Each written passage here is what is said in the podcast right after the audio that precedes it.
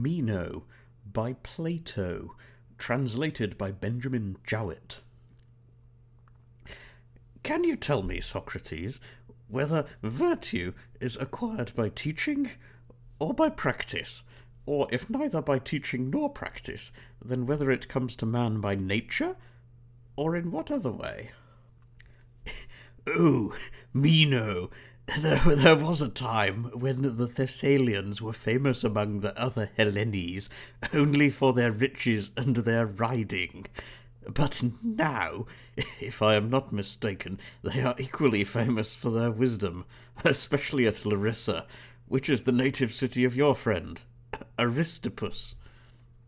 And this is Gorgias's doing, for when he came there, the flower of the Aleuadae, among them your admirer Aristippus, and the other chiefs of the Thessalians, fell in love with his wisdom.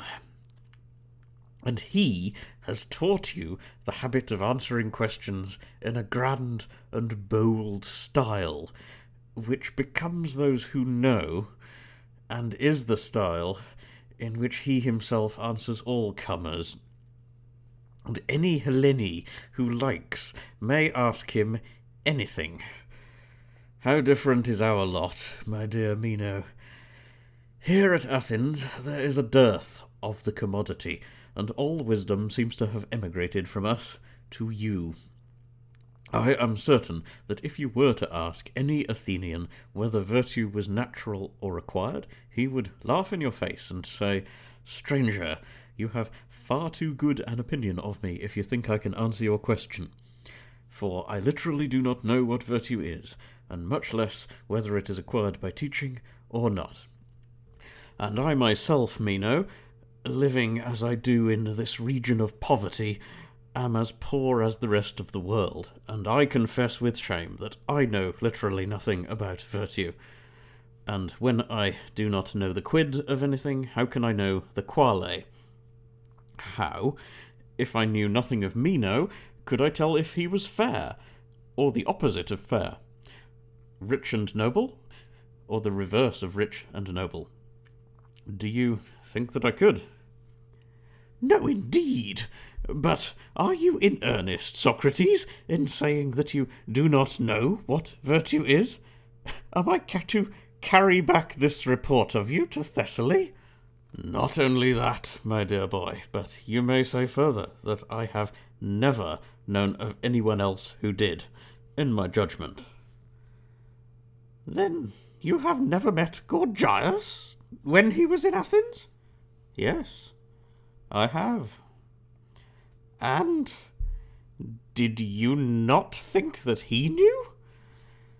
I have not a good memory, Meno and therefore I cannot tell now what I thought of him at the time. And I dare say that he did know, and that you know what he said. Please, therefore, to remind me of what he said, or if you would rather, tell me your own view, for I suspect you and he think much alike. Very true. Then as he is not here, never mind him, and do you tell me.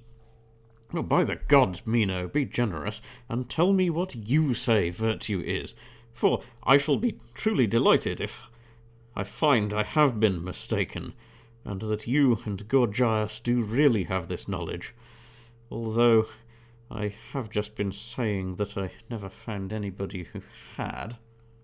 There will be no difficulty, Socrates, in answering your question. Let us take first the virtue of a man. He should know how to administer the state, and in the administration of it to benefit his friends, and harm his enemies. And he must also be careful not to suffer harm himself. A woman's virtue, if you wish to know about that, may also be easily described. Her duty is to order the house, and keep what is indoors, and obey her husband.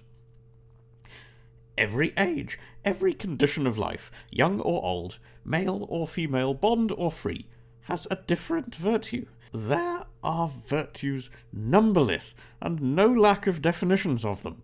For virtue is relative to the actions and ages of each of us in all that we do. And the same may be said of vice, Socrates. How fortunate I am, Meno. When I ask you for one virtue, you present me with a swarm of them which are in your keeping. Suppose that I carry on the figure of the swarm and ask of you, What is the nature of the bee? And you answer that there are many kinds of bees, and I reply, But do bees differ as bees, because there are many and different kinds of them? Or are they not rather to be distinguished by some other quality, as, for example, beauty, size, or shape. How would you answer me? I should say that bees do not differ from one another as bees. And if I went on to say, That is what I desire to know, Meno. Tell me what is the quality in which they do not differ, but are all alike, would you be able to answer? I should, and so of the virtues, however many and different they may be, they all have a common nature which makes them virtues. And on this, he who would answer the question, What is virtue? would do well to have his eye fixed. Do you understand? I am beginning to understand, but I do not as yet take hold of the question as I wish I could. When you say, Meno, that there is one virtue of man, another of a woman, another of a child, and so on. Does that apply only to virtue? Or would you say the same of health, and size, and strength? Or is the nature of health always the same, whether in man or in woman? Ah, I should say that health is the same, both in man and in woman. And is this not true of size and strength? if a woman is strong, she will be strong by reason of the same form and of the same strength subsisting in her which there is in the man. I mean to say that strength as strength, whether of man or woman, is the same. Is there any difference? I think not. And will virtue as virtue be the same, whether in a child or in a grown up person, in a woman or in a man? I cannot help feeling, Socrates, that this case is different from the others. But why? Were you not saying that the virtue of a man was to order a state, and the virtue of a woman was to order a house? I did say so. And can either house or state or anything be well ordered without temperance and without justice? Certainly not. Then they who order a state or a house temperately or justly order them with temperance and justice. Certainly. Then both men and women, if they are to be good men and women, must have the same virtues of temperance and justice. True. And can either a young man or an elder be a good one if they are intemperate and unjust? They cannot. They must be temperate and just. Yes. Then all men are good in the same way, and by participation in the same virtues. Such is the inference. And they surely would not have been good in the same way unless their virtue had been the same. They would not. Then, now that the sameness of all virtue has been proven, try and remember what you and Gorgias say that virtue is. Will you have one definition of them all? That is what I am seeking. If you want one definition of them all, I know not what to say, but that virtue is the power of governing mankind. And does this definition of virtue include all virtue? Is virtue the same in a child and in a slave, Meno? Can the child govern his father or the slave his master? And would he who governed be any longer a slave? I think not, Socrates. No, indeed, there would be small reason in that. Yet once more, fair friend, according to you, virtue is the power of governing. But would you not add justly and not unjustly? Yes, Socrates, I agree there, for justice is virtue. Would you say virtue, Meno, or a virtue? Ah, what do you mean? I mean, as I might say about anything, that a circle, for example, is a figure, not simply figure. And I should adopt this mode of speaking because there are other figures. Quite right. And that is just what I'm saying about virtue, that there are other virtues as well as justice. What are they? Tell me the names of them, as I would tell you the names of the other figures if you asked me. Courage, and temperance, and wisdom, and magnanimity are virtues, and there are many others. Yes, Meno. And again we are in the same case. In searching after one virtue, we have found many, though not in the same way as before. But we have been unable to find the common virtue which runs through all of them. Why, Socrates, even now, I am not able to follow you in your attempt to get at one common notion of virtue, as of other things. No wonder. But I will try to get nearer if I can, for you know that all things have a common notion. Suppose now that someone asked you the question which I asked you before, Meno. He would say, What is figure? And if you answered, Circularity, he would reply to you, in my way of speaking, by asking whether you would say that circularity is figure or a figure. And you would answer, A figure. Certainly. And for this reason that there are other figures. Yes. And if he proceeded to ask, What other figures are there? you would have told him. I should. And if he similarly asked what colour is, and you answered whiteness, and the questioner rejoined, Would you say that whiteness is colour or a colour? you would reply, A colour, because there are other colours as well. I should and if he had said, Tell me what they are, you would have told him of other colours, which are colours just as much as whiteness. Yes. And suppose he were to pursue the matter in my way, he would say, Ever and anon we are landed in particulars, but that is not what I want. Tell me then, since you call them by a common name, and say that they are all figures, even when opposed to one another, what is that common nature which you designate as figure? Which contains straight as well as round, and is no more one than the other. That would be your mode of speaking. Uh, yes? And in speaking thus, you do not mean to say that the round is round any more than straight, or that the straight any more straight than round. Certainly not. You only assert that the round figure is not more a figure than the straight, or the straight than the round. Very true.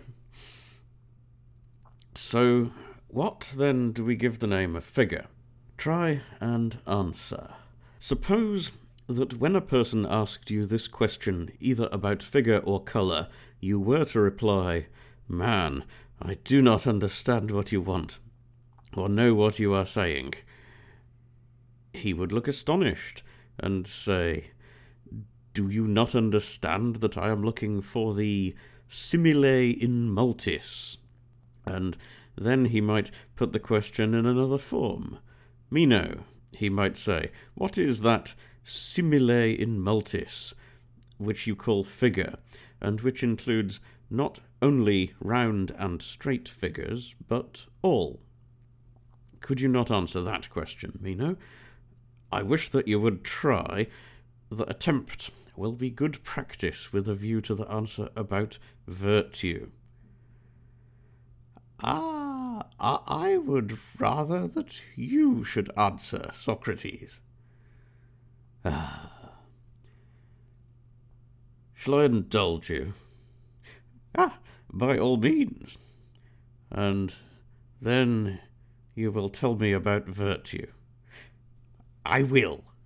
Then I must do my best, for there is a prize to be won. Certainly. Well, I will try and explain to you what figure is. What do you say to this answer? Figure is the only thing which always follows colour. Will you be satisfied with it? As I am sure that I should be if you would let me have a similar definition of virtue. Ah, but, Socrates, it is such a simple answer. Why simple? Ah, because, according to you, figure is that which always follows colour. Granted. But if a person were to say that he does not know what colour is any more than what figure is, what sort of answer would you have given him? I should have told him the truth, and if he were a philosopher of the eristic and antagonistic sort, I should say to him, You have my answer, and if I am wrong, your business is to take up the argument and refute me. But if we were friends and were talking as you and I are now, I should reply in a milder strain, and more in the dialectician's vein, that is to say, I should not only speak the truth, but I should make use of premises which the person interrogated would be willing to admit. And this is the way in which I shall endeavour to approach you. You will acknowledge, will you not, that there is such a thing as an end, or termination, or extremity, all which words use in the same sense, although I am aware that uh, Prodicus might draw distinctions about them, but still, you, I am sure, would speak of a thing as ended or terminated. Uh, that is all I am saying, not anything very difficult. Yes, I should, and I believe that I understand your meaning. And you would speak of a surface, and also of a solid, as for example in geometry. Yes? Well then, you are now in a condition to understand my definition of figure. I define figure to be that in which the solid ends, or more concisely, the limit of solid. Ah. And now, Socrates, what is colour? Ah, you are outrageous, Meno In thus plaguing a poor old man to give you an answer when you will not take the trouble of remembering what is Gorgias's definition of virtue. Ah, when you when you have told me what I ask, I will tell you, Socrates. Ha! A man who was blindfolded has only to hear you talking, and he would know you are a fair creature and have still many lovers. Ah, why do you think so?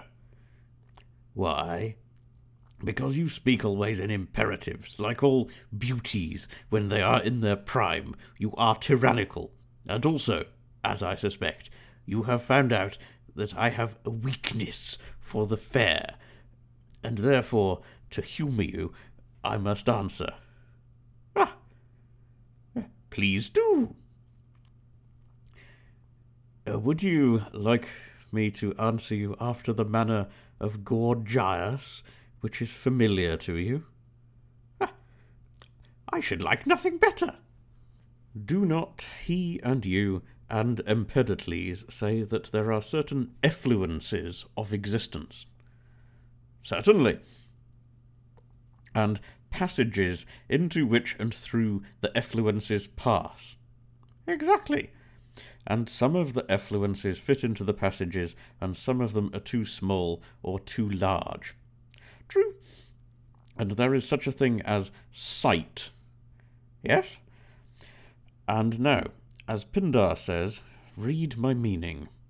Colour is an effluence of form, commensurate with sight and palpable to sense. That, Socrates, appears to me to be an admirable answer. Why, yes, because it happens to be one which you have been in the habit of hearing, and your wit will have discovered, I suspect, that you may explain in the same way the nature of sound and smell and of many other similar phenomena. Quite true. The answer, Meno, was in the orthodox solemn vein, and therefore was more acceptable to you than the other answer about figure. Yes.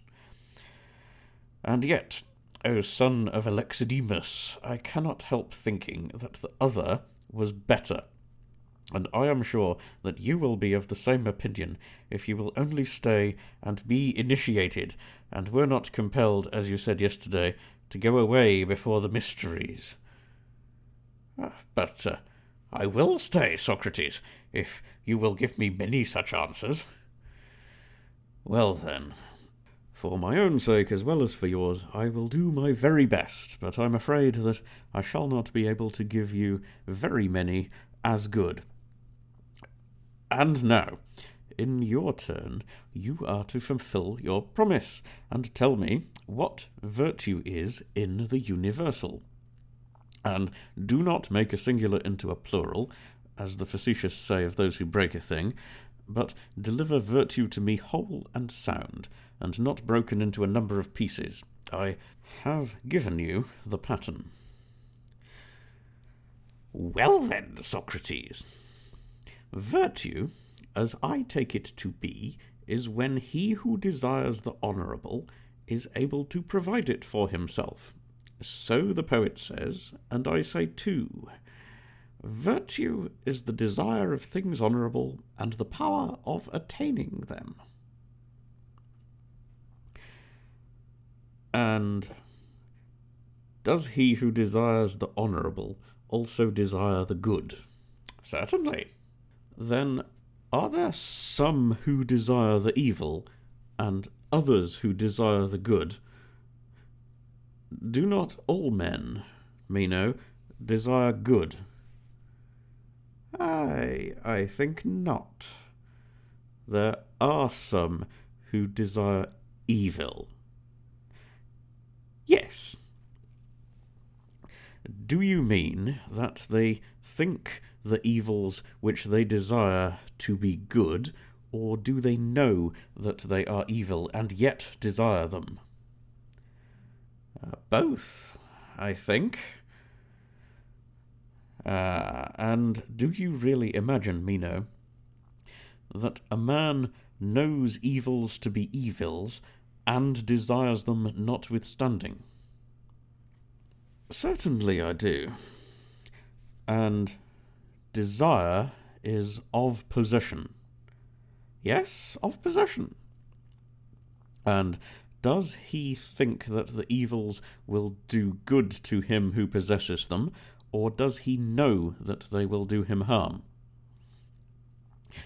There are some who think that the evils will do them good, and others who know that they will do them harm. And in your opinion, do those who think that they will do them good know that they are evils? Ah, certainly not. Is it not obvious that those who are ignorant of their nature do not desire them, but they desire what they suppose to be goods, although they are really evils? And if they are mistaken and suppose the evils to be good, they really desire goods. Ah, yes, in that case.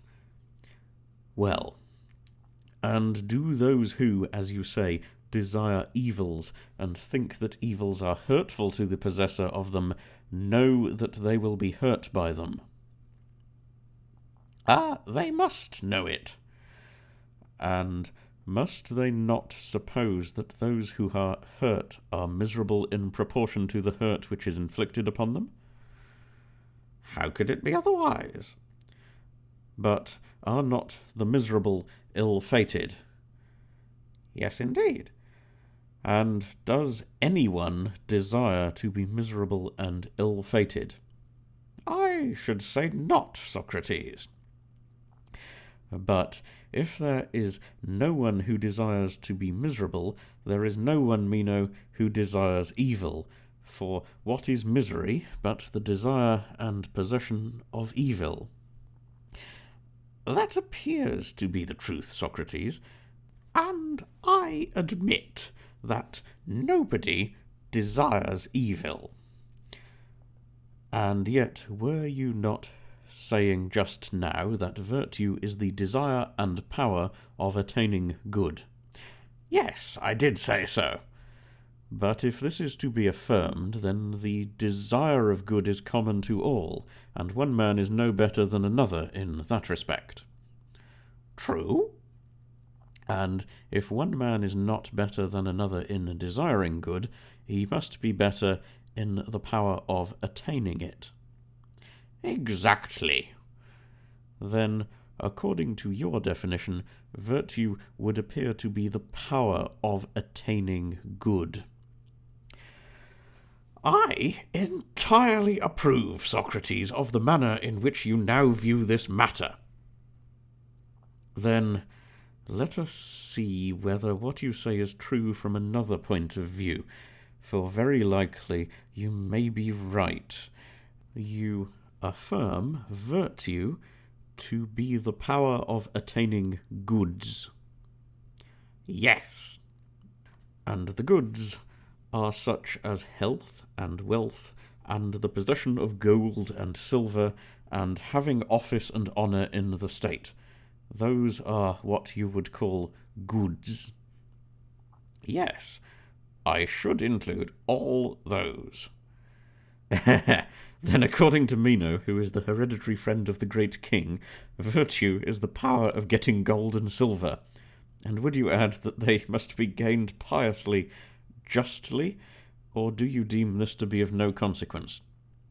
And is any mode of acquisition, even if unjust and dishonest, equally to be deemed virtue? Not virtue, Socrates, but vice. Then justice or temperance or holiness or some other part of virtue, as would appear, must accompany the acquisition, and without them the mere acquisition of good will not be virtue. Why, how can there be virtue without these? And the non acquisition of gold and silver in a dishonest manner for oneself or another, or in other words, the want of them, may be equally virtue. True. Then the acquisition of such goods is no more virtue than the non acquisition and want of them. But whatever is accompanied by justice or honesty is virtue, and whatever is devoid of justice is vice. It cannot be otherwise, in my judgment. And were we not saying just now that justice, temperance, and the like were each of them a part of virtue. Yes? And so, Meno, this is the way in which you mock me. Eh, why do you say that, Socrates? Why? Because I asked you to deliver virtue into my hands whole and unbroken, and I gave you a pattern according to which you were to frame your answer, and you have forgotten already and tell me that virtue is the power of attaining good justly or with justice, and justice you acknowledge to be a part of virtue. Yes? then it follows from your own admissions that virtue is doing what you do with a part of virtue. For justice and the like are said by you to be parts of virtue. What of that? What of that? Why, did I not ask you to tell me the nature of virtue as a whole? And you are very far from telling me this, but declare every action to be virtue which is done with a part of virtue, as though you had told me, and I must already know, the whole of virtue. And this too, when frittered away into little pieces. And therefore, my dear, I fear that I must begin again and repeat the same question. What is virtue? for otherwise I can only say that every action done with a part of a virtue is virtue. What else is the meaning of saying that every action done with justice is virtue? Ought I not to ask the question over again? For can anyone who does not know virtue know a part of virtue? Ah, no, I do not say that he can. Do you remember how, in the example of figure, we rejected any answer given in terms which were as yet unexplained or unadmitted? Ah, yes, Socrates, and we were quite right in doing so. But then, my friend, do not suppose that we can explain to anyone the nature of virtue as a whole through some unexplained portion of virtue or anything at all in that fashion. We should only have to ask over again the old question What is virtue? Am I not right? I believe that you are. Then begin again, and answer me. What, according to you and your friend Gorgias, is the definition of virtue? Oh, Socrates, I used to be told before I knew you that you were always doubting yourself and making others doubt. And now you are casting your spells over me, and I am simply getting bewitched and enchanted, and am at my wits' end. And if I may venture to make a jest upon you, you seem to me in both your appearance and in your power over others to be very like the flat torpedo fish who torpifies those who come near him and touch him, as you have now torpified me, I think. For my soul and my tongue are really torpid, and I know not how to answer you. And though I have delivered an infinite variety of speeches about virtue before now, and to many persons, and very good ones they were, as I thought, at this moment I cannot even say what virtue is. And I think you are very wise in not voyaging and going away from home, for if you did in other places as you do in Athens, you would be cast in prison as a magician. you are a rogue, Meno, and had all but caught me. Ah, what do you mean, Socrates? I can tell why you made a simile about me. Why? In order that I might make another simile about you.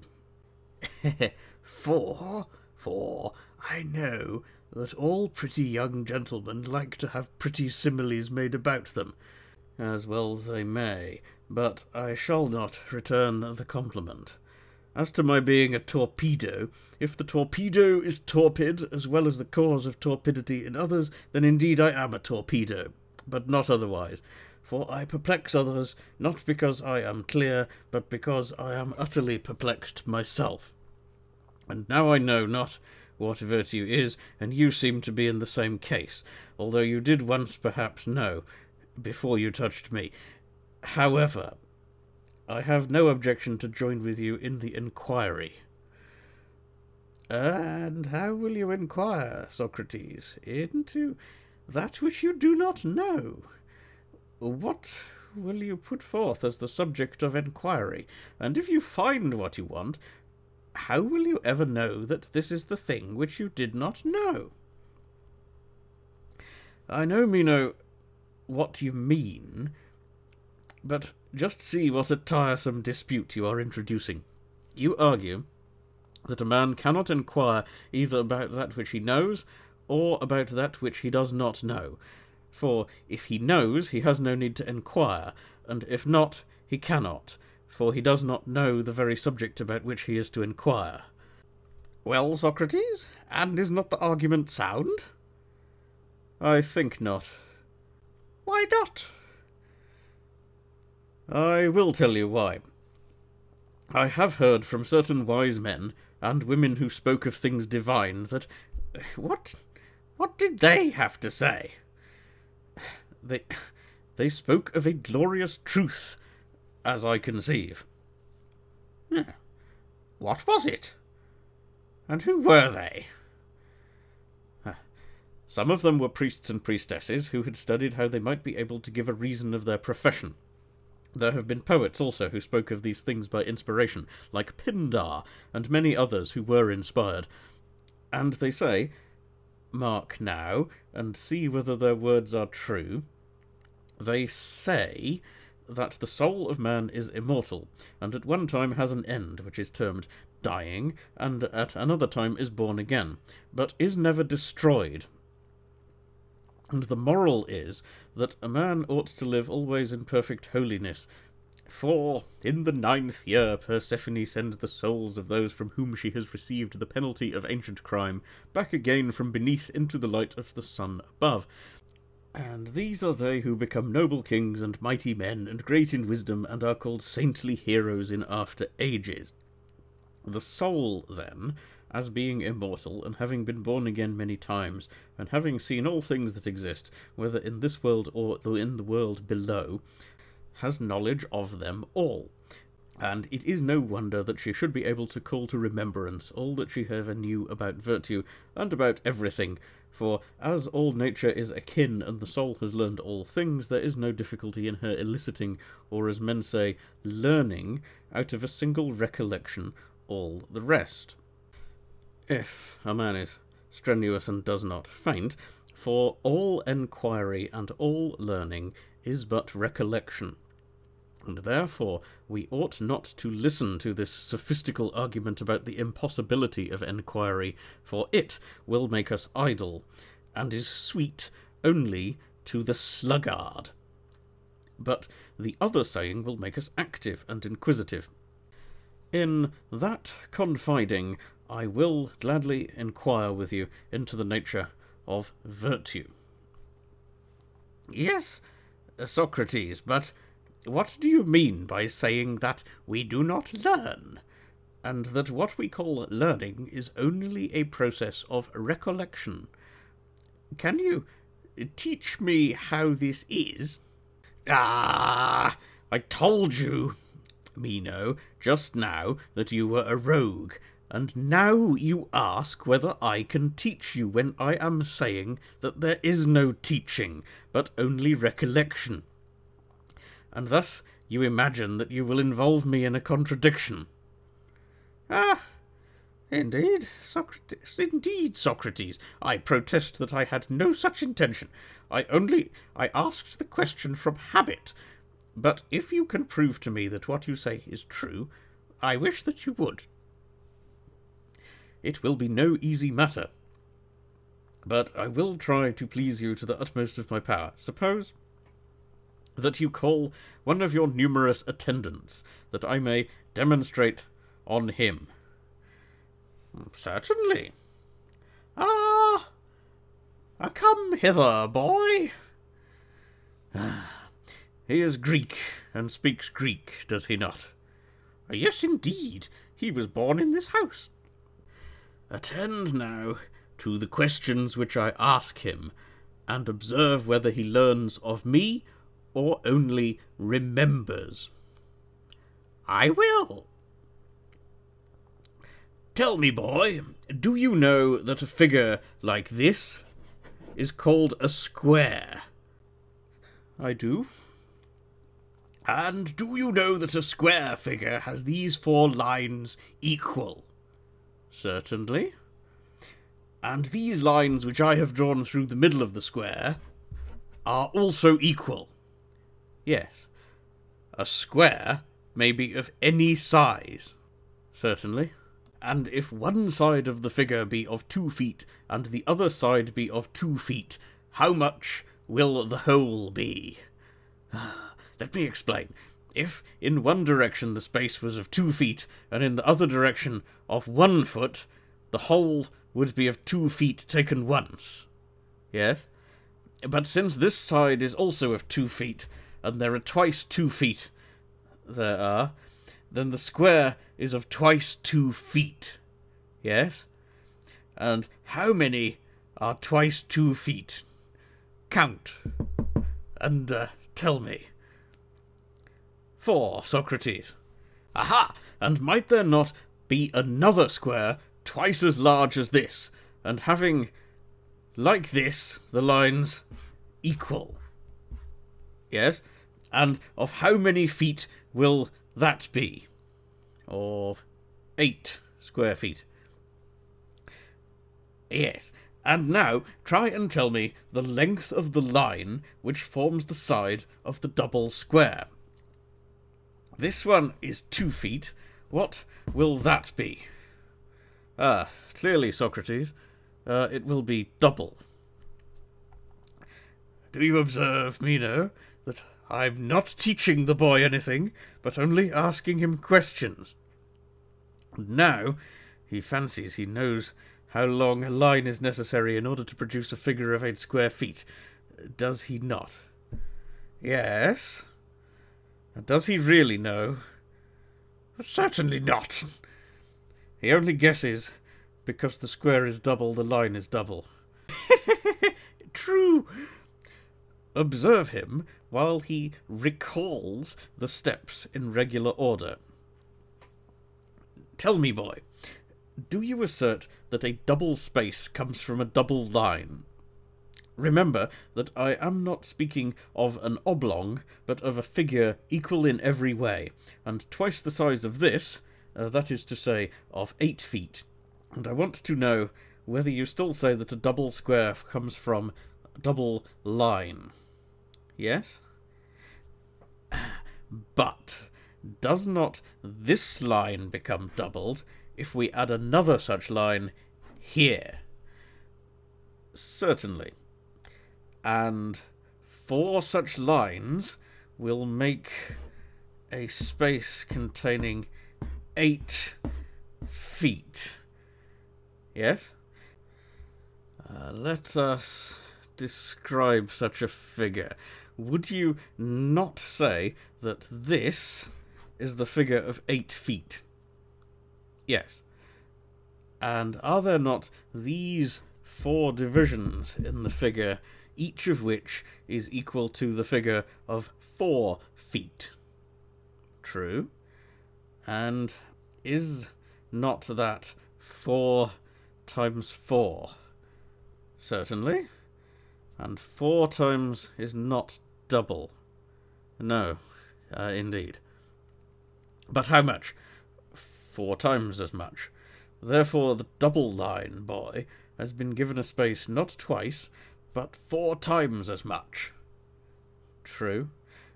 Four times four are sixteen, are they not? Yes. Ha ha! What line would give you a space of eight feet, as this gives one of sixteen feet? Do you see? Yes. And the space of four feet is made from this half line. Yes. Good.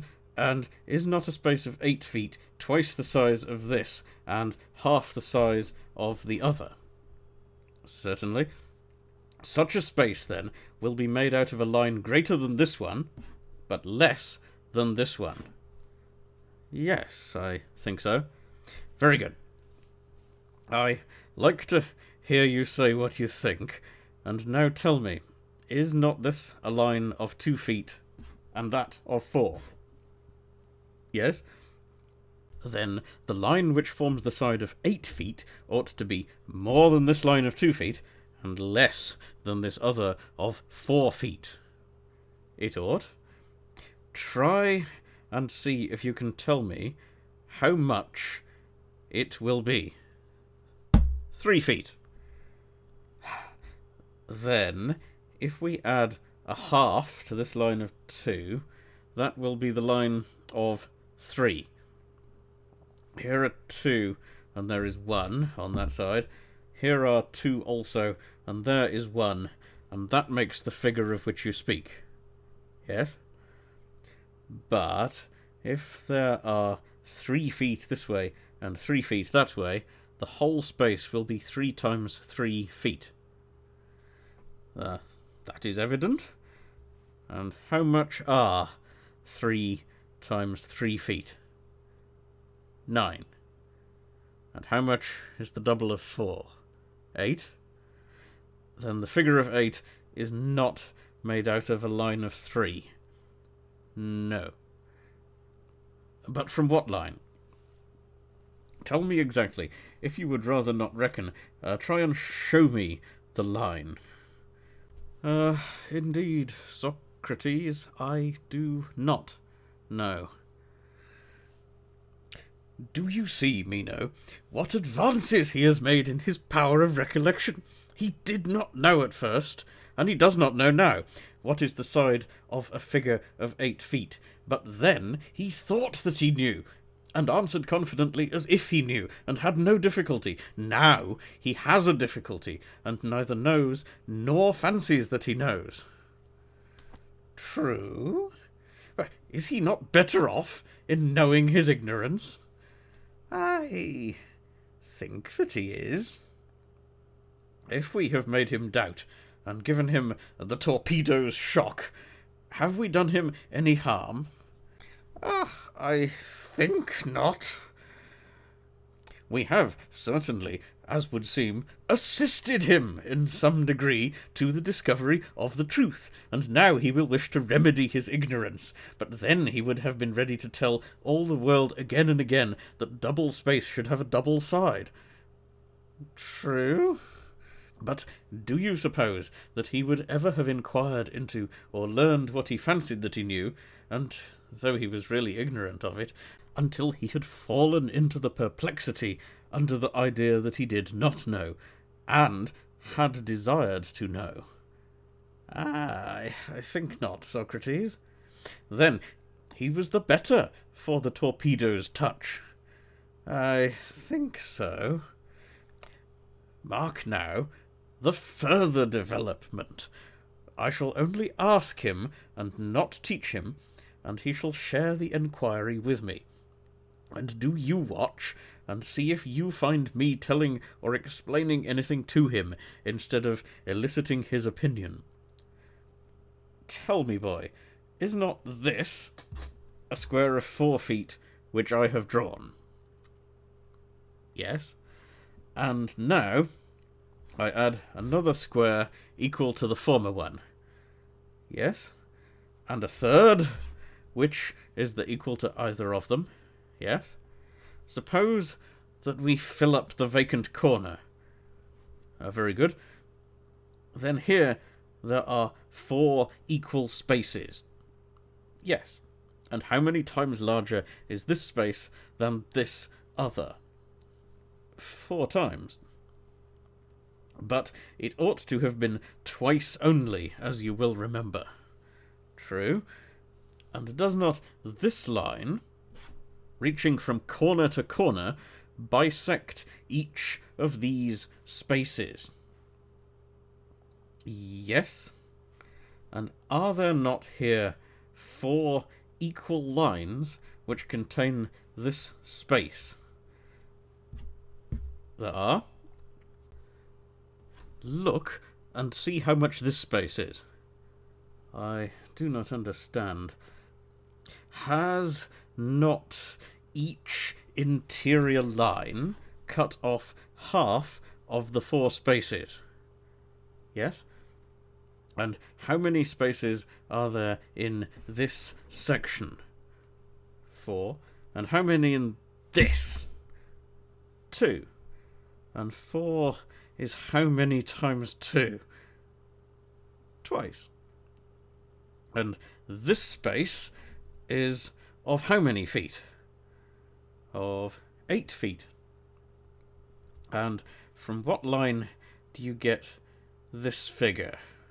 Uh, from this. That is. That is from the line which extends from corner to corner of the figure of four feet. Yes. And this is the line which the learned call the diagonal. And if this is the proper name, then you, Meno's slave, are prepared to affirm that the double space is the square of the diagonal. Uh, certainly, Socrates. What do you say of him, Meno? Were not all of these answers given out of his own head? Yes, they were all his own. And yet, as we were now just saying, he did not know. True. But still he had in him these notions of his, had he not? Yes. Then he who does not know may still have true notions of that which he does not know. He has. And at present these notions have just been stirred up in him as in a dream, but if he were frequently asked the same questions in different forms, he would know as well as anyone at, at last. I dare say. Without anyone teaching him, he will recover his knowledge for himself if he is only asked questions. Yes? And this spontaneous recovery of knowledge in him is recollection. True. And this knowledge, which he now has, must he not either have acquired or always possessed? Yes. But if he always possessed this knowledge, he would always have known. Or, if he has acquired the knowledge, he could not have acquired it in this life, unless he has been taught geometry. For he may be made to do the same with all geometry and every other branch of knowledge. Now, has anyone ever taught him all this? Uh, you must know about it, uh, if, as you say, he was born and bred in your house. I am certain that no one ever did teach him, and yet he has the knowledge. The fact, Socrates, is undeniable. But if he did not acquire the knowledge in this life, then he must have learned it at some other time. Clearly he must, which must have been the time when he was not a man. Yes. And if there have been always true thoughts in him, both at the time when he was and was not a man, which only need to be awakened into knowledge by putting questions to him, his soul must have always possessed this knowledge, for he always either was or was not a man. Obviously. And if the truth of all things always existed in the soul, then the soul is immortal. Wherefore, be of good cheer, and try and recollect what it is that you do not know. Or rather, what you do not remember. I feel somehow that I like what you're saying. And I, Meno, like what I am saying. Some things I have said of which I am not altogether confident, but that we shall be better and braver and less helpless if we think that we ought to enquire than we should have been if we indulged in the idle fancy that there was no knowing and no use in seeking to know what we do not know, that is a theme upon which I am ready to fight, in word and deed, to the utmost of my power. There again, Socrates! Your words seem to me to be excellent. Then, as we are agreed that a man should inquire about that which he does not know, shall you and I make an effort to inquire together into the nature of virtue? By all means, Socrates. And yet I would much rather return to my original question, whether in seeking to acquire virtue we should regard it as a thing to be taught or as a gift of nature, or as coming to men in some other way. Uh, had I the command of you as well as of myself, Meno, I would not have inquired whether virtue is given by instruction or not until we had first ascertained what it is. But as you think only of controlling the discussion and never of controlling yourself, such being your notion of freedom, I, I must yield to you, for you are incorrigible. And therefore, I now have to inquire into the qualities of a thing of which I do not as yet know the nature. At any rate, uh, will you condescend a little and allow the question whether virtue is given by instruction or in any other way to be argued upon hypothesis? As the geometrician, when he is asked whether a certain triangle is capable of being inscribed in a certain circle, will reply, I cannot tell you as yet, but I will offer a hypothesis which may assist us in forming a conclusion. If the figure be such that when you have produced a given side of it, the given area of the triangle falls short by an area corresponding to the part produced, then one consequence follows. And if this is impossible, then some other and therefore I wish to assume a hypothesis before I tell you whether this triangle is capable of being inscribed in the circle. That is a geometrical hypothesis. And we too, as we know not the nature and qualities of virtue, must ask whether virtue is or is not teachable under a hypothesis, as thus. If virtue is some kind of mental quality, will it be teachable or not? Let the first hypothesis be that virtue is or is not knowledge. In that case, will it be teachable or not? Or, as we were just now saying, recollectable? For uh, there, there's no use in disputing about the name in this case. But is virtue teachable or not? Or rather, does not everyone see that only knowledge is teachable? I agree. Then, if virtue is knowledge, virtue can be taught. Certainly. Then now we have made a quick end of this question. If virtue is of such a nature, it will be taught, and if not, not. Certainly. The next question is whether virtue is knowledge or of another species. Yes, that appears to be the question which comes next in order. Ah, do we not say that virtue is a good? This is a hypothesis which is not set aside. Certainly.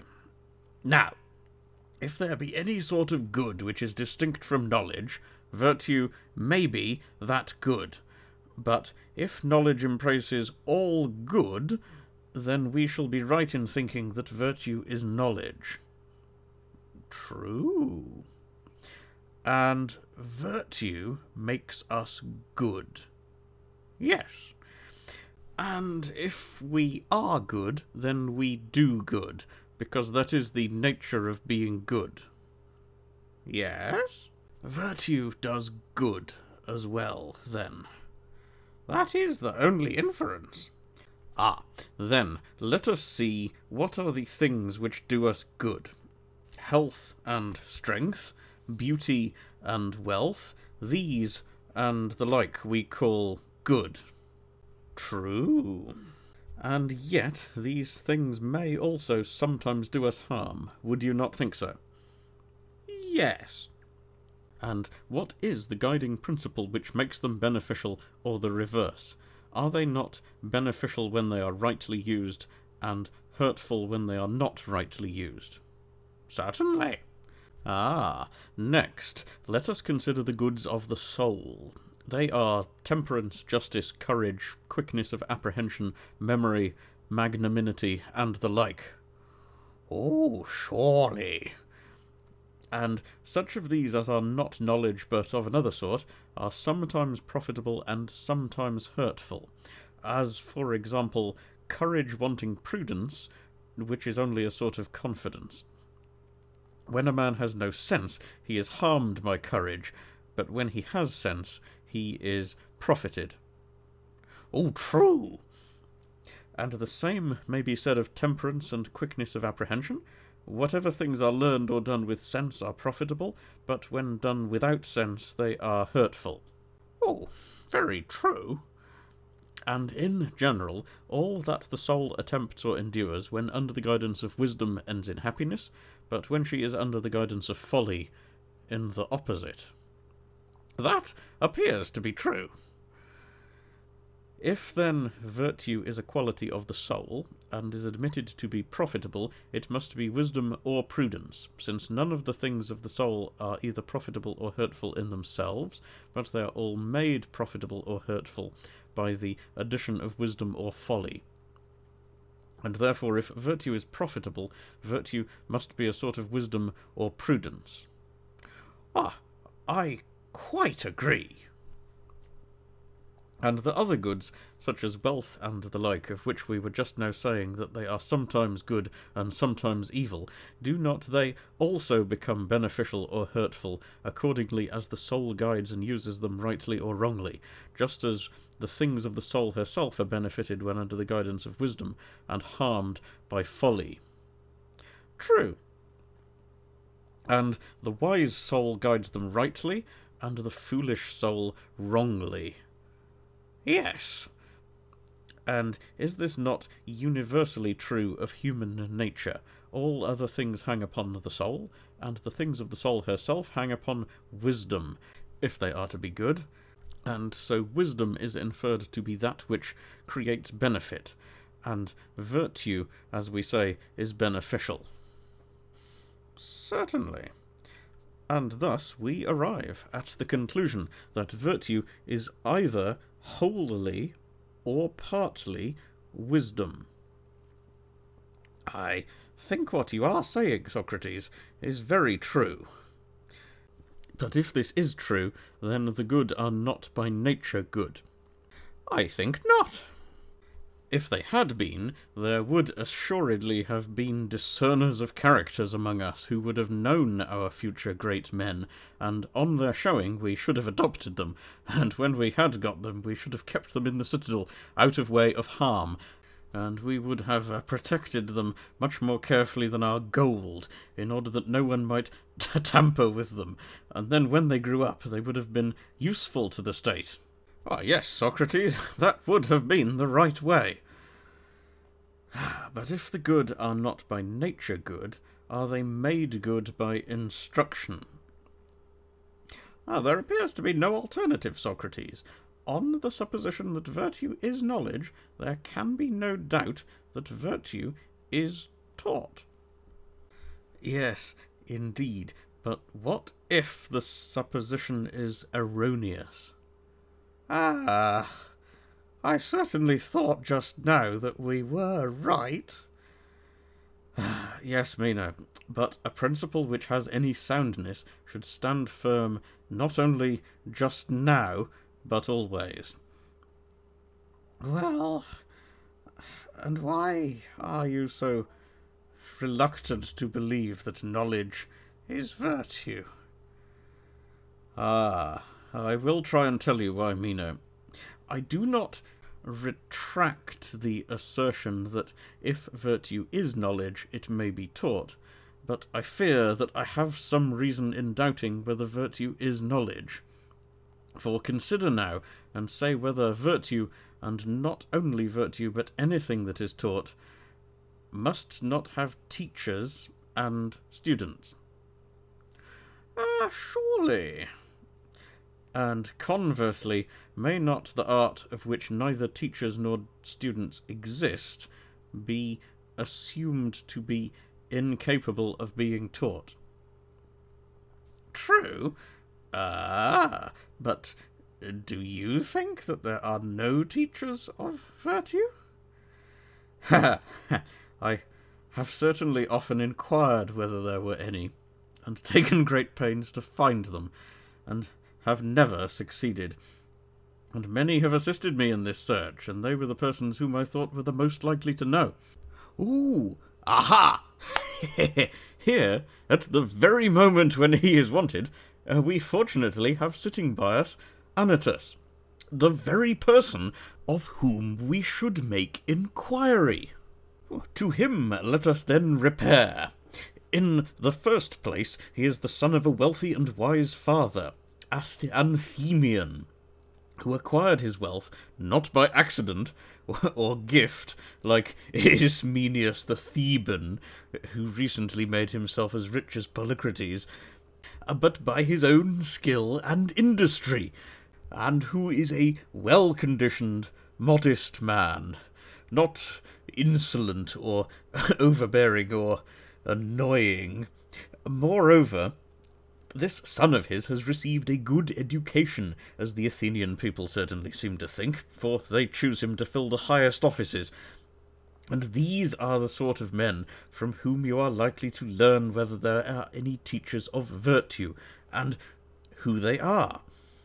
Uh, please, Anytus, to help me and your friend Meno in answering our question, who are the teachers?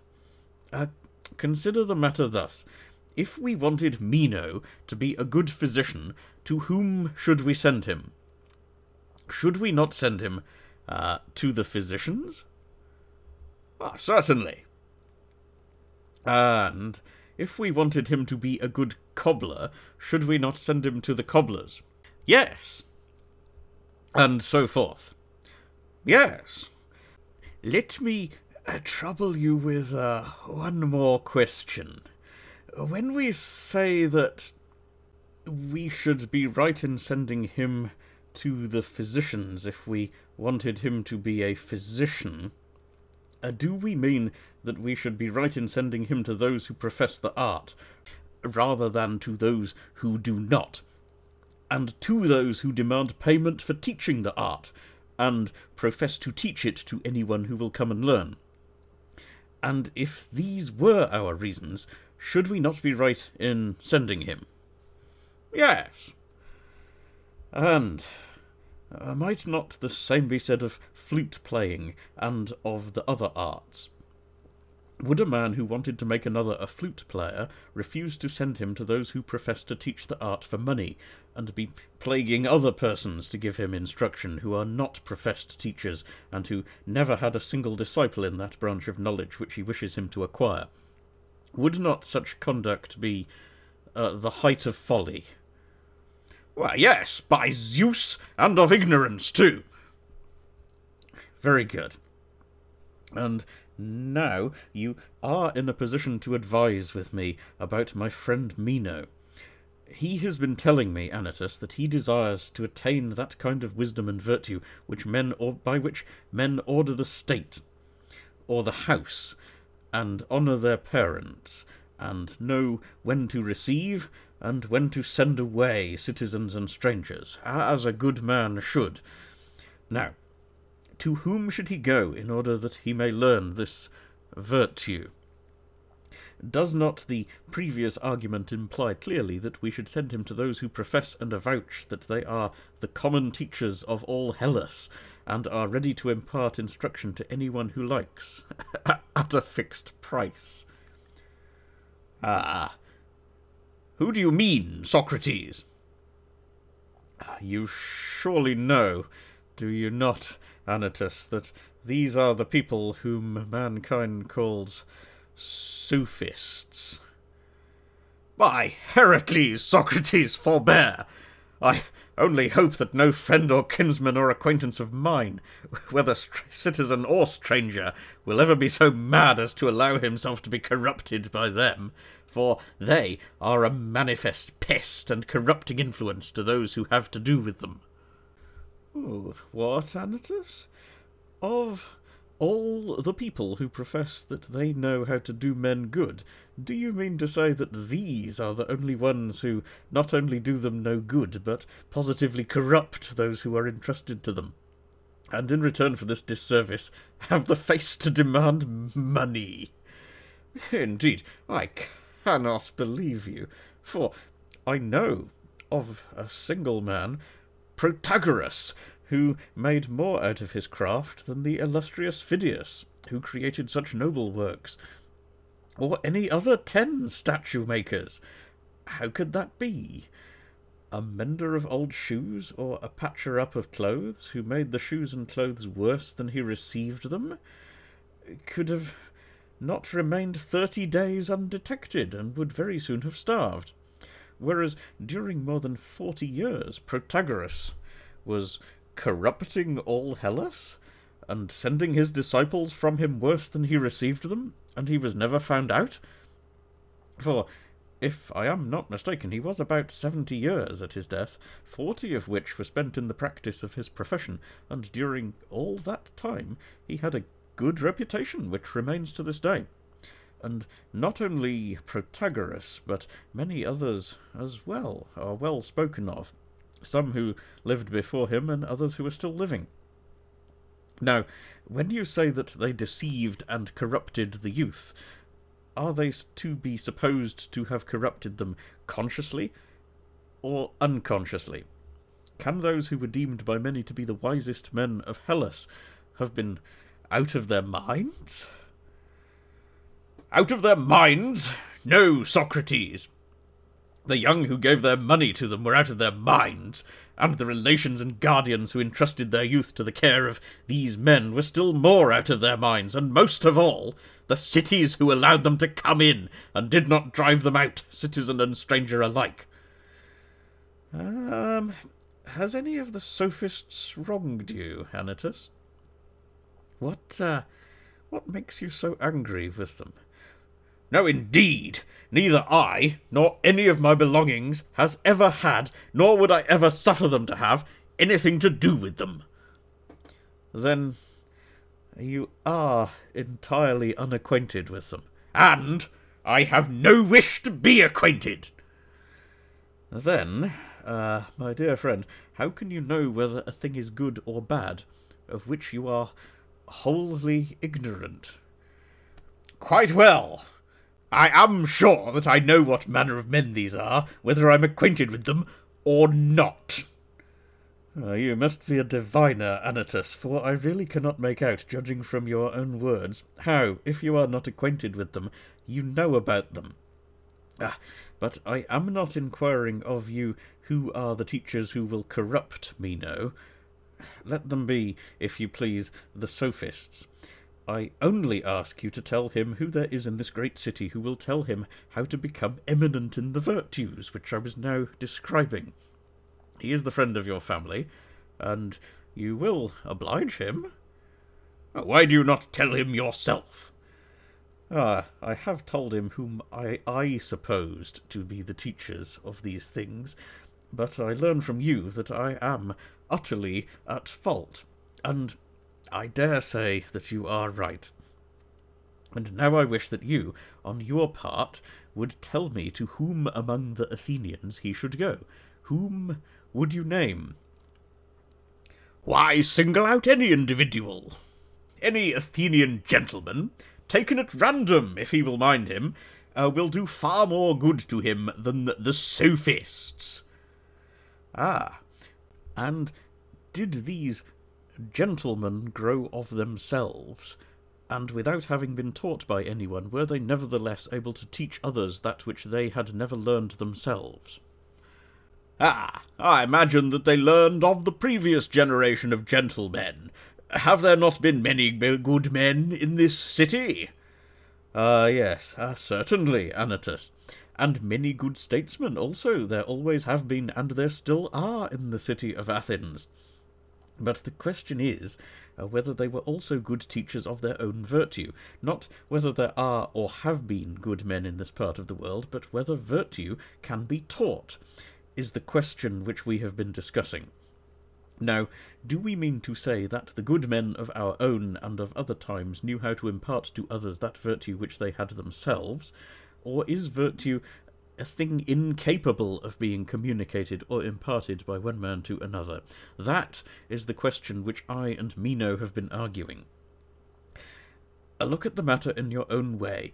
Would you not admit that Themistocles was a good man? Certainly, no man better. And must not he then have been a good teacher, if any man ever was a good teacher of his own virtue? Yes, certainly, if he wanted to be so. But would he not have wanted? He would, at any rate, have desired to make his own son a good man and a gentleman. He could not have been jealous of him, or have intentionally abstained from imparting to him his own virtue. Did you never hear that he made his son Cleo- Cleophantus a famous horseman, and taught him to stand upright on horseback, and hurl a javelin, and do many other marvellous things, and in anything that can be learned from a master he was well trained. Uh, have you not heard from our elders of uh, him? I have. Aha, then no one could say that his son showed any want of capacity.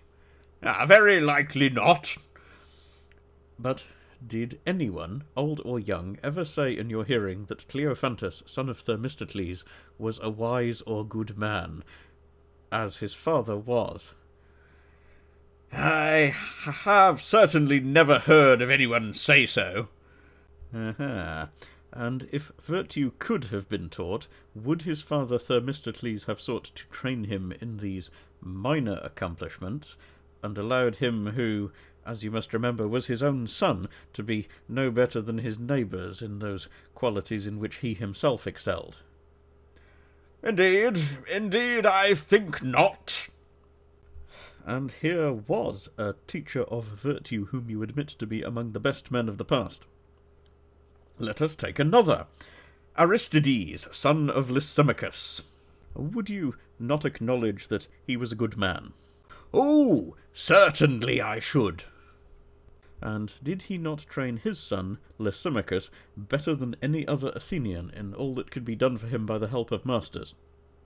But what has been the result?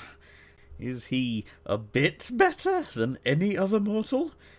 He is an acquaintance of yours, and you you see what he's like. There is uh, Pericles again, magnificent in his wisdom, and he, as you are aware, had two sons, Paralus and Xanthippus. I know. And you know, also, that he taught them to be unrivalled horsemen, and he trained them in music and gymnastics and all sorts of arts. In these respects, they were on a level with the best. And he had no wish to make good men of them? No, he must have wished it, but virtue, as I suspect, could not be taught. And that you may not suppose the incompetent teachers to be only the meaner sort of Athenians, and few in number, uh, remember again that uh, Thucydides had two sons, Melesias and Stephanus, whom, besides giving them a good education in other things, he trained in wrestling, and they were the best wrestlers in Athens. One of them he committed to the care of Xanthias, and the other of Eudorus, who had the reputation of being the most celebrated wrestlers of the day. Do you remember them? I have heard of them. Aha. Now, can there be any doubt that Thucydides, whose children were taught things for which he had to spend money, would have taught them to be good men which would have cost him nothing, if virtue could have been taught. Will you reply that he was a mean man, and had not many friends among the Athenians and allies? No, uh, but he was of a great family, and a man of influence in Athens and all of Hellas, and if virtue could have been taught, he would have found out some Athenian or foreigner who would have made good men of his sons. If he could not himself spare the time from cares of state. Once more, I suspect, Anytus, that virtue is not a thing which can be taught. Socrates, I think you are too ready to speak evil of gentlemen, and if you will take my advice, I would recommend you to be careful. Perhaps there is no city in which it is not easier to do men harm than to do them good and this is certainly the case in Athens, which, I suspect, you know. Ah. Ah, Meno. I think that Anytus is in a rage. And he may well be in a rage because he thinks, in the first place, that I am defaming these gentlemen, and in the second place, he is of the opinion that he is one of them himself. Ah, but some day, some day he will know what is the meaning of defamation, and if he ever does, he will forgive me. Meanwhile, I will return to you, Meno, for I suppose that there, there are gentlemen in your region too. Ah, certainly there are. And uh, are they willing to teach the young?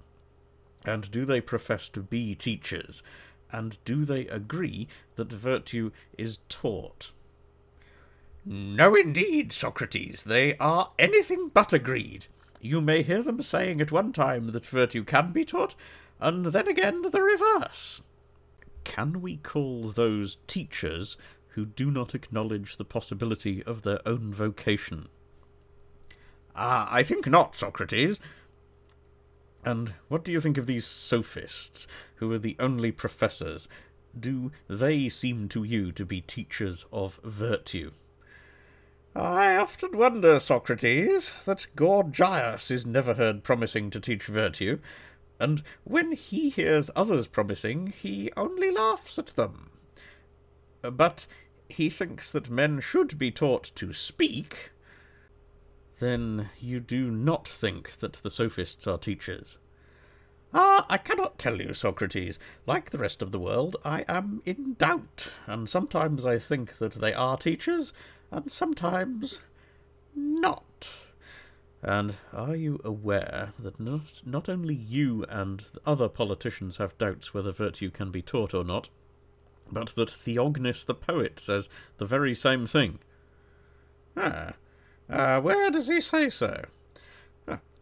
In uh, in these elegiac verses. Eat and drink and sit with the mighty, and make yourself agreeable to them. For from the good you will learn what is good, but if you mix with the bad, then you will lose the intelligence which you already had. do you do you observe uh, that he seems to imply that virtue can be taught. Clearly. Ha ha ha! but in some other verses he shifts about and says, If understanding could be created and put into a man, then they, who were unable to perform this feat, would have obtained great rewards. And again, Never would a bad son have sprung from a good sire, for he would have heard the voice of instruction, but not by teaching will you ever make a bad man into a good one. And this, as you may remark, is a contradiction of the other. Clearly. And is there anything else of which the professors are affirmed not only not to be teachers of others, but to be ignorant themselves and bad at the knowledge of that which they are professing to teach? Or is there anything about which even the acknowledged gentlemen are sometimes saying that this thing can be taught, and sometimes the opposite? Can you say that there are teachers in any true sense whose ideas are in such confusion? Ha, I should say certainly not. But if neither the sophists nor the gentlemen are teachers, clearly there can be no other teachers. No and if there are no teachers, neither are there students. Ah, agreed. And we have admitted that a thing cannot be taught of which there are neither teachers nor students. We have. And there are no teachers of virtue to be found anywhere. There are not. And if there are no teachers, neither are there scholars.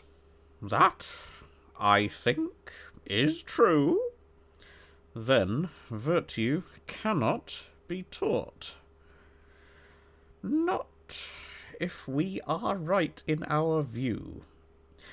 But I cannot believe, Socrates, that there are no good men. And if there are, how did they come into existence? Ah, I am afraid, Meno, that you and I are not good for much, and that Gorgias has been as poor an educator of you as Prodicus has been of me. Certainly, we shall have to look to ourselves and try to find someone who will help in some way or other to improve us. This I say because I observe that in the previous discussion none of us remarked that right and good action is possible to man under other guidance than that of knowledge. And indeed, if this be denied, there is no seeing how there can be any good men at all. Hmm. How do you mean, Socrates? I mean that good men are necessarily useful or profitable, uh, were we not right in admitting this? It must be so. Yes. And in supposing that they will be useful only if they are true guides to us of action, there we were also right. Yes. But when we said that a man cannot be a good guide unless he have knowledge, this we were wrong. Ah, what do you mean by the word right? Ah, uh, I will explain. If a man knew the way to Larissa or anywhere else, and went to the place and led others thither, would he not be a right and good guide? Certainly. Ha ha. And a person who had a right opinion about the way, but had never been and did not know, might also be a good guide. Uh, might he not? Certainly. And while he has a true opinion about that which the other knows, he will be just as good a guide if he thinks the truth as he who knows the truth. Exactly. Then, true opinion is as good a guide to correct action as knowledge, and that was the point which we omitted in our speculation about the nature of virtue, when we said that knowledge only is the guide of right action, whereas there is also right opinion. True. Then, right opinion is not less useful than knowledge? The difference, Socrates, is only that he who has knowledge will always be right, but he who has the right opinion will sometimes be right, and sometimes not. Ah, what, what do you mean? Can he be wrong who has the right opinion, so long as he has right opinion? Ah. I admit the cogency of your argument, and therefore, Socrates, I wonder that knowledge should be preferred to right opinion, or, or why they should ever differ. Ha! And I shall explain this wonder to you. Do tell me. Ah, you would not wonder if you had ever observed the images of Daedalus. Uh, but perhaps you have not got them in your country. Statues, I mean. Well, what do they have to do with this question? Because they require to be fastened down in order to keep them. And if they are not fastened, they will play truant and run away. What? Well, what of that? I mean to say that they are not very valuable possessions if they are not fastened down, for they will run off like runaway slaves but when fastened down, they are of great value, uh, for they are beautiful works of art. Now, this is an illustration of the nature of true opinions. While they abide with us, they are beautiful and fruitful, but they run away out of the human soul and do not remain long, and therefore they are not of much value until they are fastened by the tie of the cause. And this fastening of them, Meno, is recollection, as you and I have agreed to call it. But when they are bound, in the first place they have the nature of knowledge, and in the second place they are abiding. And this is why knowledge is more honourable and more excellent than true opinion, because fastened down by a chain. Ah, what you are saying, Socrates, seems to be very like the truth. Ha ha. I too speak rather in ignorance. I only conjecture. And yet, that knowledge differs from true opinion is no matter of conjecture with me. There are not many things which I profess to know, but this is most certainly one of them. Ah, yes, Socrates, and you are quite right in saying so. And am I not also right in saying that true opinion leading the way perfects action quite as well as knowledge? Ah, there again, Socrates, I think you are right. Then, right opinion is not a bit inferior to knowledge, or less useful in action, nor is the man who has the right opinion inferior to him who has knowledge. True. Aha! And surely the good man has been acknowledged by us to be useful. Yes. Seeing then that men become good and useful to states not only because they have knowledge, but because they have right opinion, and that neither knowledge nor right opinion is given to man by nature, or acquired by him, uh, do you imagine either of them to be given by nature? Not I. Then, if they are not given by nature, neither are the good by nature good.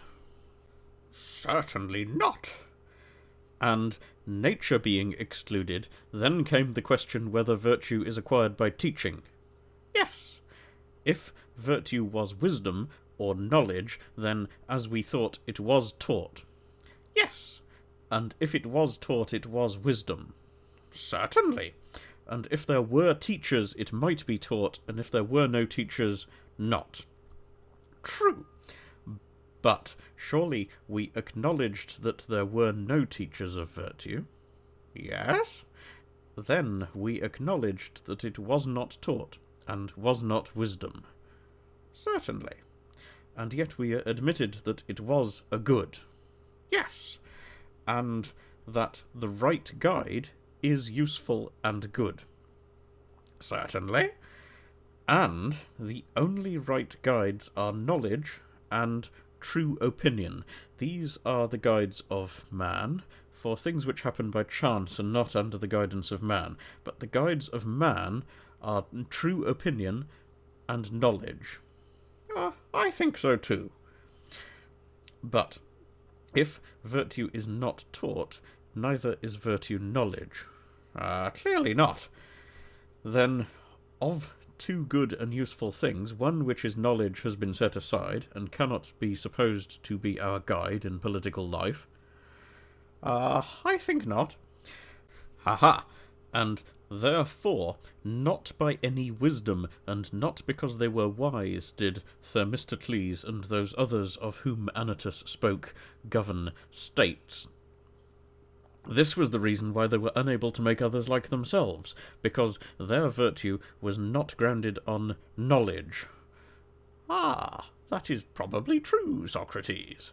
But, if not by knowledge, the only alternative which remains is that statesmen must have guided states by right opinion, which is in politics what divination is in religion.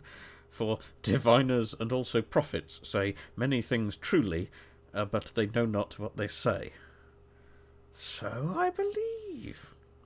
And may we not, Meno, call those men uh, divine who, having no understanding, yet succeed in many a grand deed and word.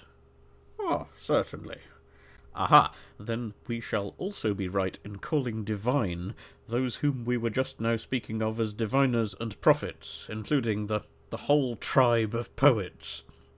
Yes, and statesmen above all may be said to be divine and illumined, uh, being inspired and possessed of God, in which condition they say many grand things, not knowing what they say. ah, yes. Uh, and, uh, and the women, too, Meno, call good men divine, do they not?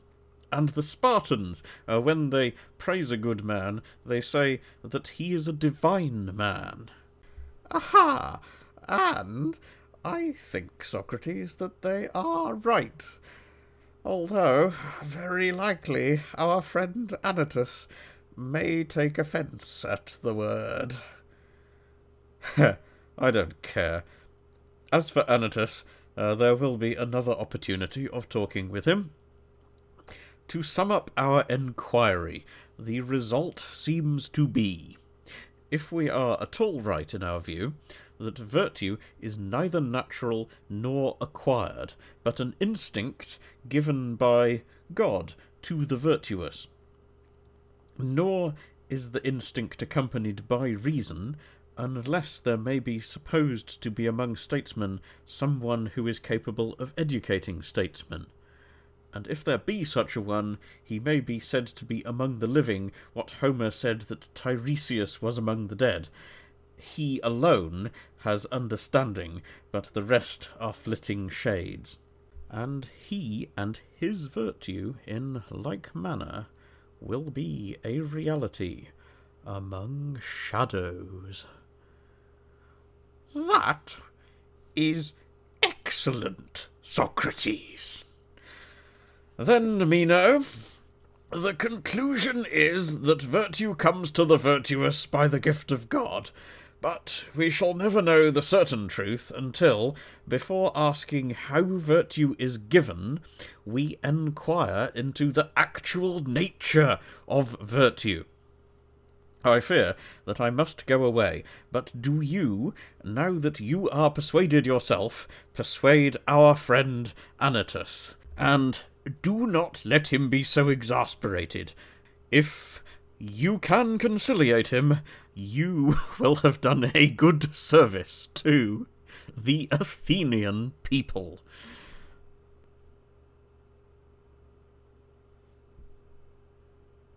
This was Meno by Plato, translated by Benjamin Jowett, narrated by Eric J. Rees as a Christmas present for my dad. I hope that you enjoyed this reading and uh, have a great day.